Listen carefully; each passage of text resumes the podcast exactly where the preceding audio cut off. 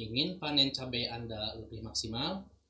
Mari kita simak video podcast episode kali ini karena saya akan menjelaskan tentang faktor-faktor apa saja yang mendukung panen cabai lebih maksimal.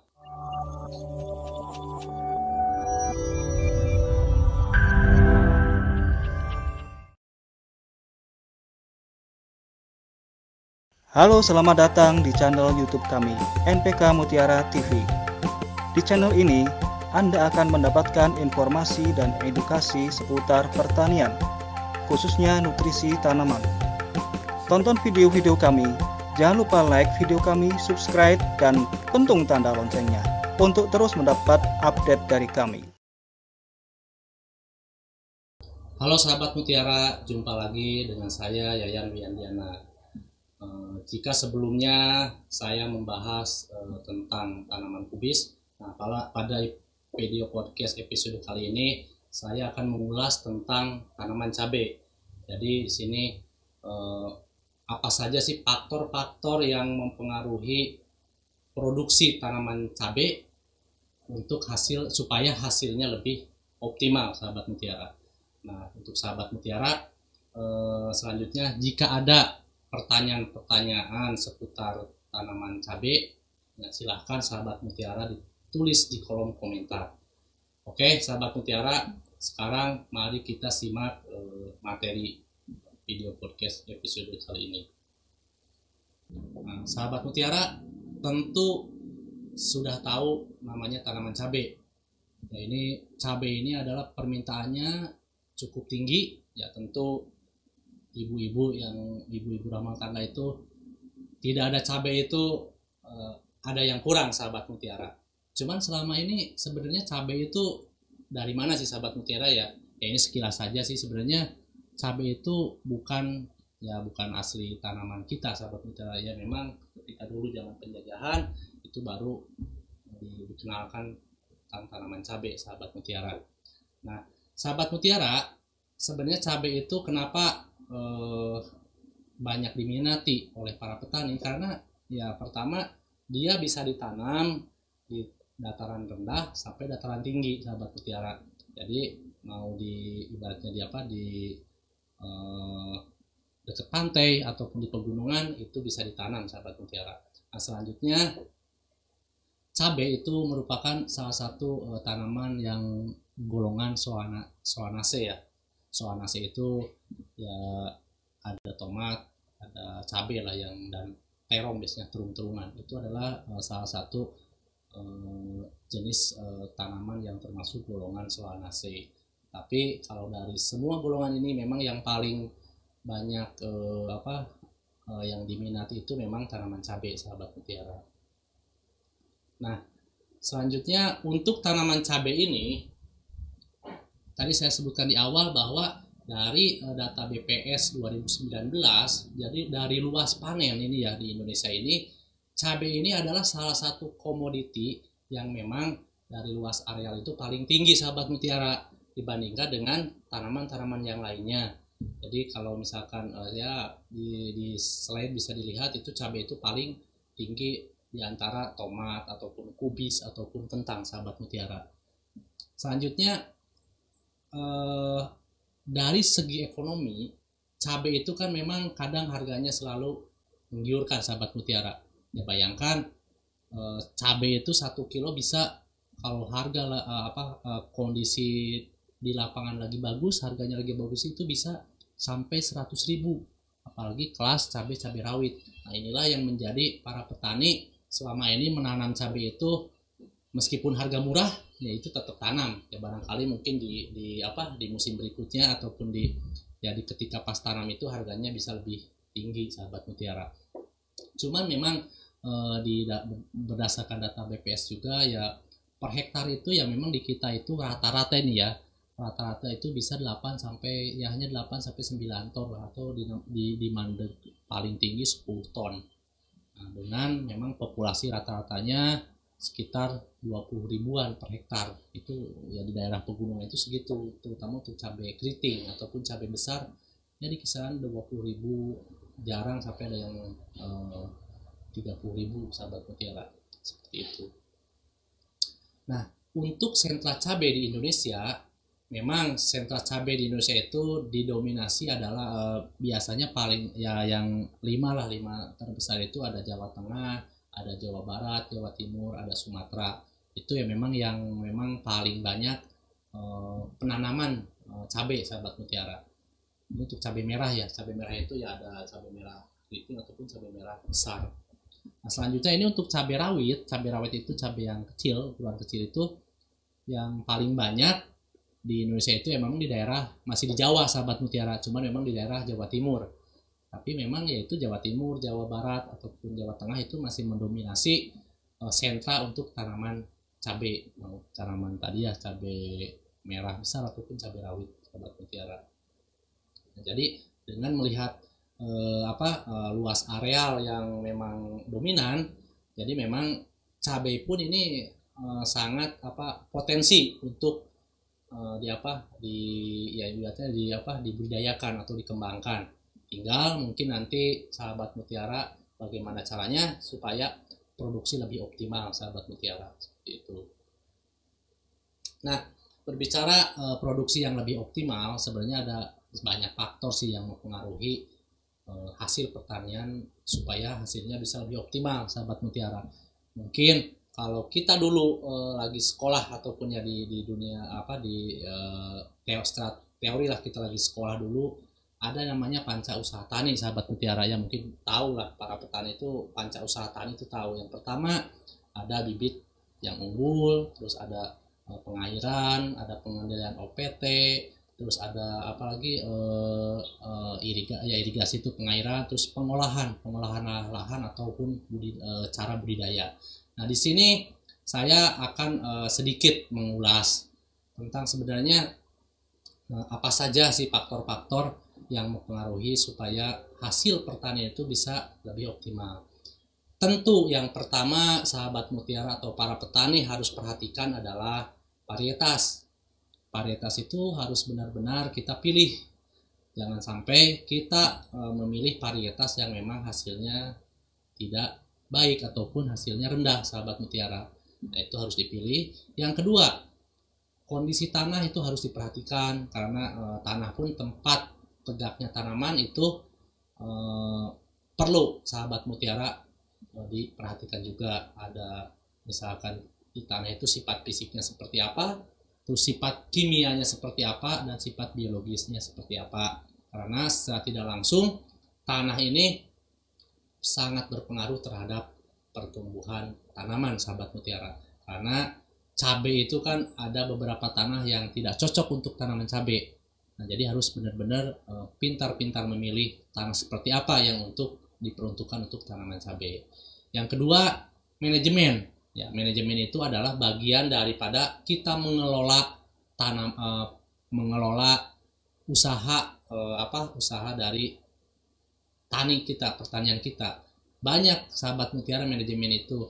Ada misalkan pupuk, ada drainase atau pengairan, bagaimana cara pengendalian OPT, terus sekarang berapa populasi per hektar, ini jelas penting, terus irigasi terus ada juga bagaimana cara mengendalikan gulma terus satu hal lagi Pak Habat Mutiara SDM kita harus kita terus tingkatkan karena sekarang ini kan eh, pertanian itu tidak tidak tidak tetap.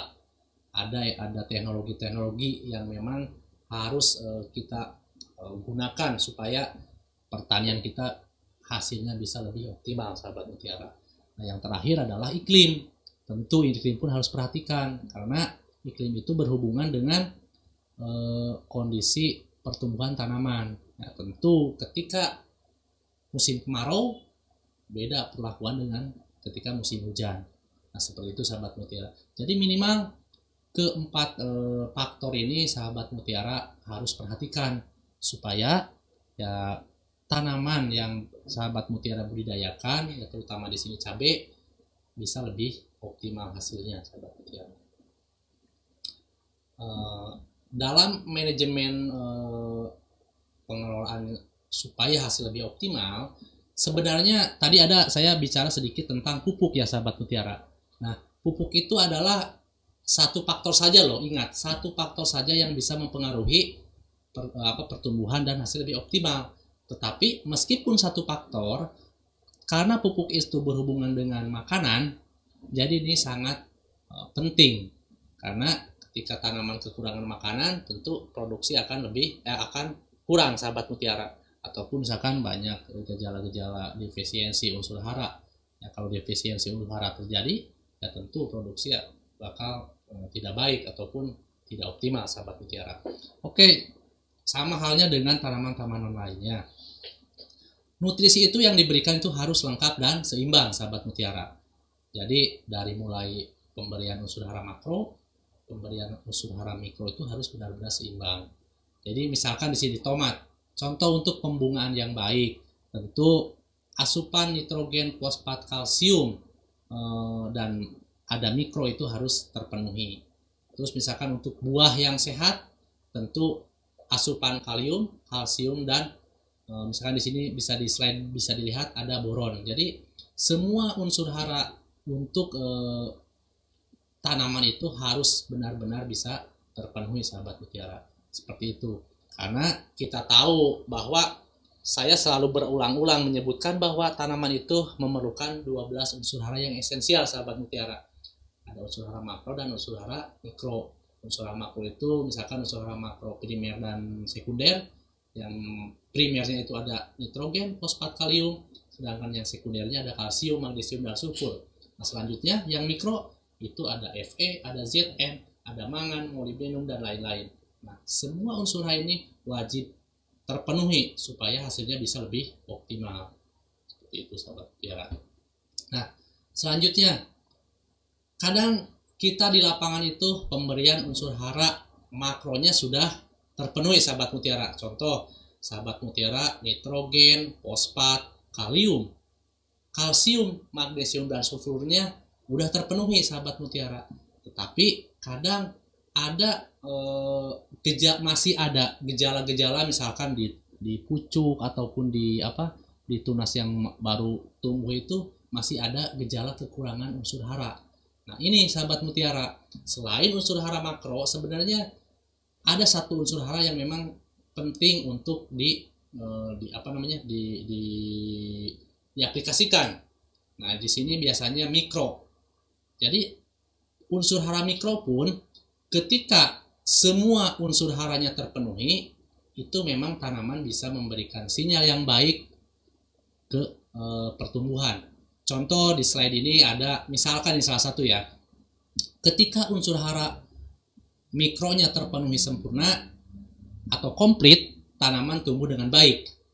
Tetapi sahabat mutiara bisa lihat, misalkan aja satu, misalkan kekurangan boron, itu tentu pertumbuhan lebih kecil ataupun kerdil seperti itu sahabat mutiara.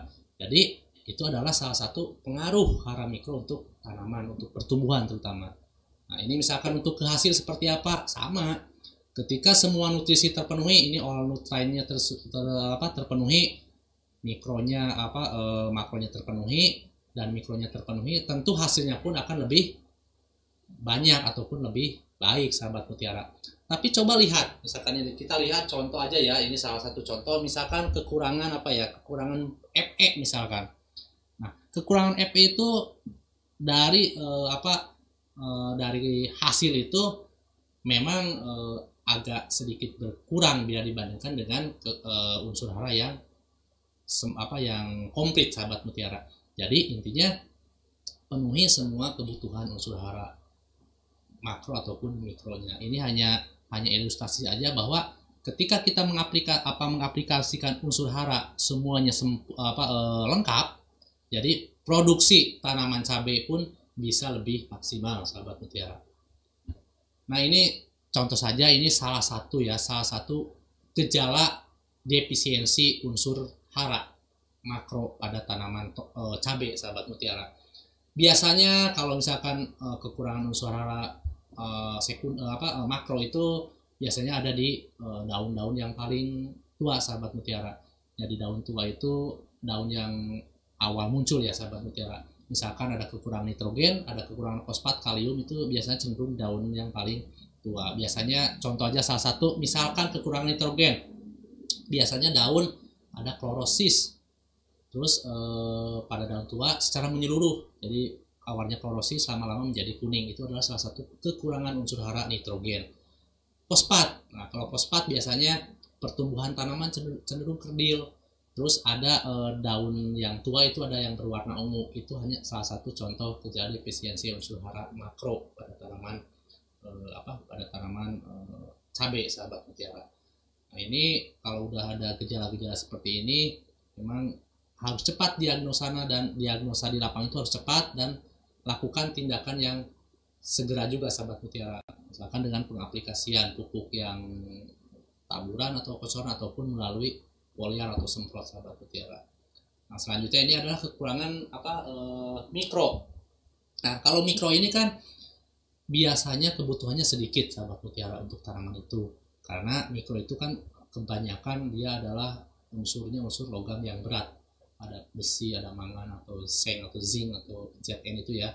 Nah biasanya sahabat mutiara gampang untuk membedakan apa e, tanaman yang kekurangan mikro. Biasanya di pucuk di pucuk yang paling muda itu bisa kelihatan biasanya ada warna ya kuning misalkan e, apa e, di di tunasnya itu kuning ataupun bila tanaman cabai misalkan sudah berbuah tanaman yang masih muda bengkok, ada bengkok atau misalkan ada malformasi buah, itu biasanya kekurangan mikro. Kalau di sini kan kalau di slide itu ada kekurangan boron itu biasanya malformasi buah pada tanaman cabai yang baru-baru keluar ya, yang baru masih kecil gitu sahabat tiara. Nah, kalau kekurangan hara mangan atau zinc biasanya itu di di pucuk di pucuk-pucuk yang masih muda sahabat tiara seperti itu. Nah, selanjutnya sebenarnya seperti apa sih konsep pemupukan berimbang, sahabat mutiara? Tentu di awal saya sebutkan penuhilah 12 eh, unsur hara esensial.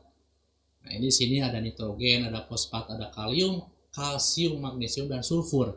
Terus ada unsur hara mikro tambahannya ada Fe, ada Mn, ada Cu, ada boron dan ada molybdenum.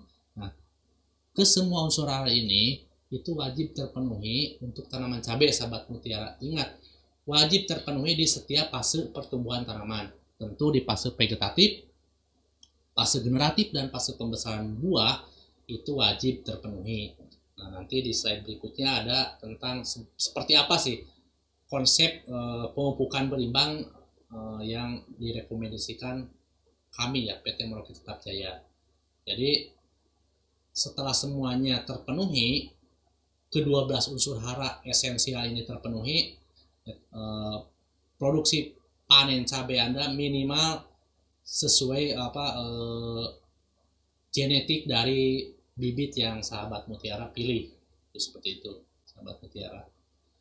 Nah, ini ini ada eh, konsep pemupukan yang kami sarankan ya dari PT Merauke Tetap Jaya.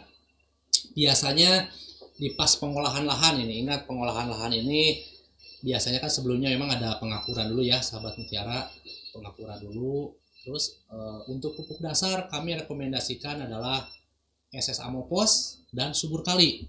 SS Amoposnya sekitar 20 gram per pokok terus subur kalinya sekitar 10 gram per pokok. Jadi misalkan nih sahabat mutiara mau tanam 1000 lubang ya 1000 pohon.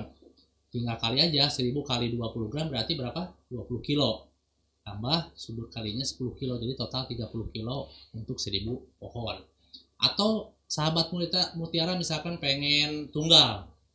Sahabat mutiara tinggal pilih aja misalkan pakai mutiara NPK mutiara 1616 dosisnya 40 gram per pokok seperti itu sahabat mutiara untuk pupuk dasar ya. Pupuk dasar ini diaplikasikan biasanya sebelum tutup musa biasanya tujuh hari lah tujuh hari sebelum tanam ya. Jadi tujuh hari sebelum tanam sebelum tutup mulsa diaplikasikan dulu ditebar secara merata baru ditutup mulsa. Itu dosisnya seperti yang telah di slide sahabat mutiara. Nah ini adalah uh, pupuk susulan. Jadi cabai itu minimal sahabat mutiara 12 kali kocoran itu sudah oke okay lah sudah baik untuk hasil yang optimal ya kalau misalkan lebih dari 12 seperti apa? Ya lebih baik sahabat mutiara. mutiara. Apalagi golongan-golongan cabai keriting, cabai rawit itu kan cenderung dia eh, apa lama gitu ya uh, dia bisa berumur lama beda sama cabai besar nah ini rekomendasi yang saya sarankan ini untuk cabai besar sahabat mutiara untuk uh, pupuk susulan kami di biasanya di usia 7 hari dan 14 hari setelah tanam. Pupuk yang dipakai apa? Pupuk yang dipakai untuk awal mutiara sprinter sama karate boron. Jadi karate plus boron. Jadi dua dua pupuk itu untuk di awal. Kenapa saya harus memasukkan sprinter? Biasanya di awal itu tanaman cabai itu memerlukan suplai N yang lebih tinggi daripada unsur yang lainnya. Makanya ini dua kali dulu dikocor atau ditabur ya. Kalau saya di sini eh, sistemnya sistem pengecoran. Jadi itu dosisnya itu 2 kilo NPK Mutiara Sprinter ditambah 2 kilo NPK eh, kalsium karate plus boroni.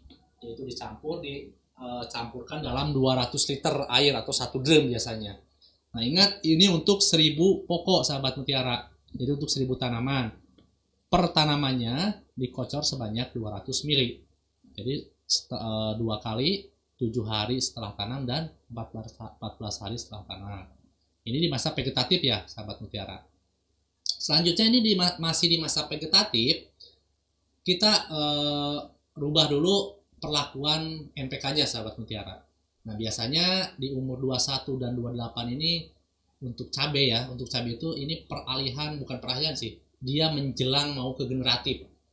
Nah, untuk menjelang ke generatif kita coba dulu uh, bukan coba kita aplikasikan NPK Mutiara 1616 sebanyak 2 kilo ditambah Karate Plus Boroni sebanyak 2 kilo. Sama ya sahabat mutiara, dilarutkan dalam 200 liter untuk 1000 tanaman dan nanti per tanamannya dikocor sebanyak 200 mili itu.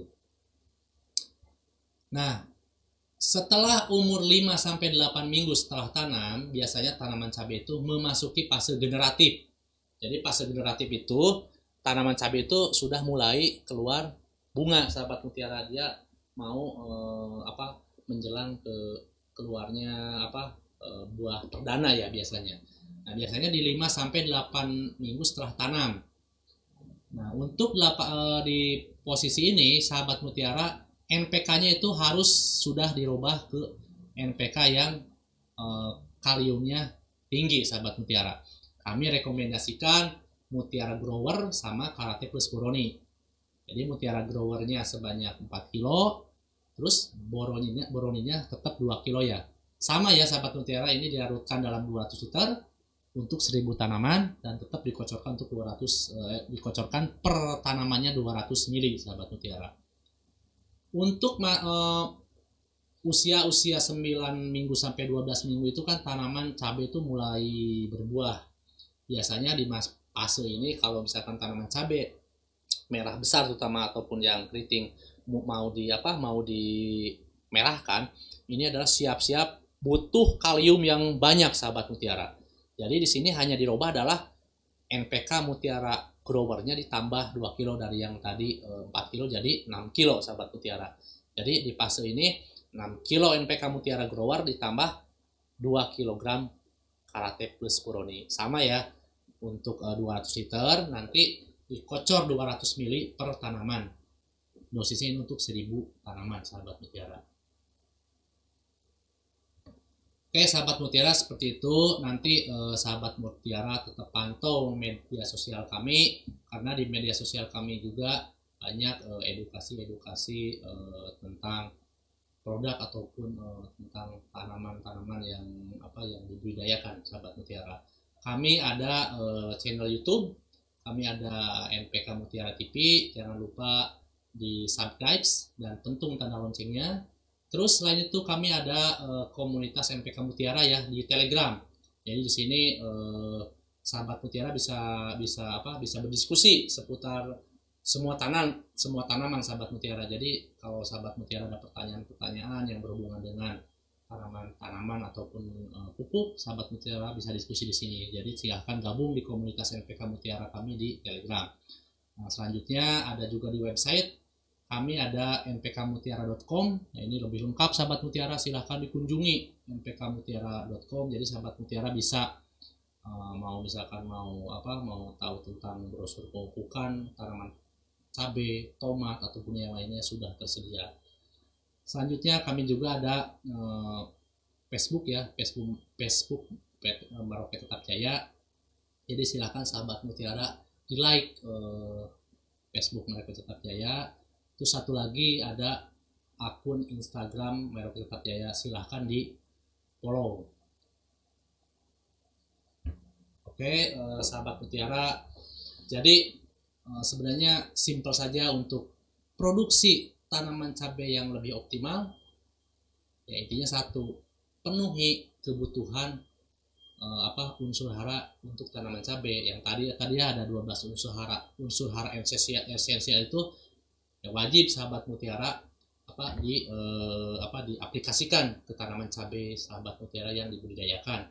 Ya supaya hasilnya lebih optimal.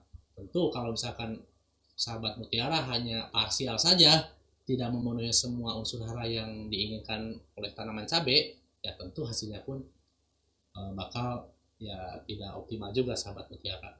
Oke seperti itu. Oke sahabat mutiara bila eh, video podcast ini dirasa bermanfaat silahkan di share sebanyak-banyaknya supaya ini menjadi motivasi kepada kami untuk bisa memproduksi lagi video-video podcast yang lainnya sahabat mutiara.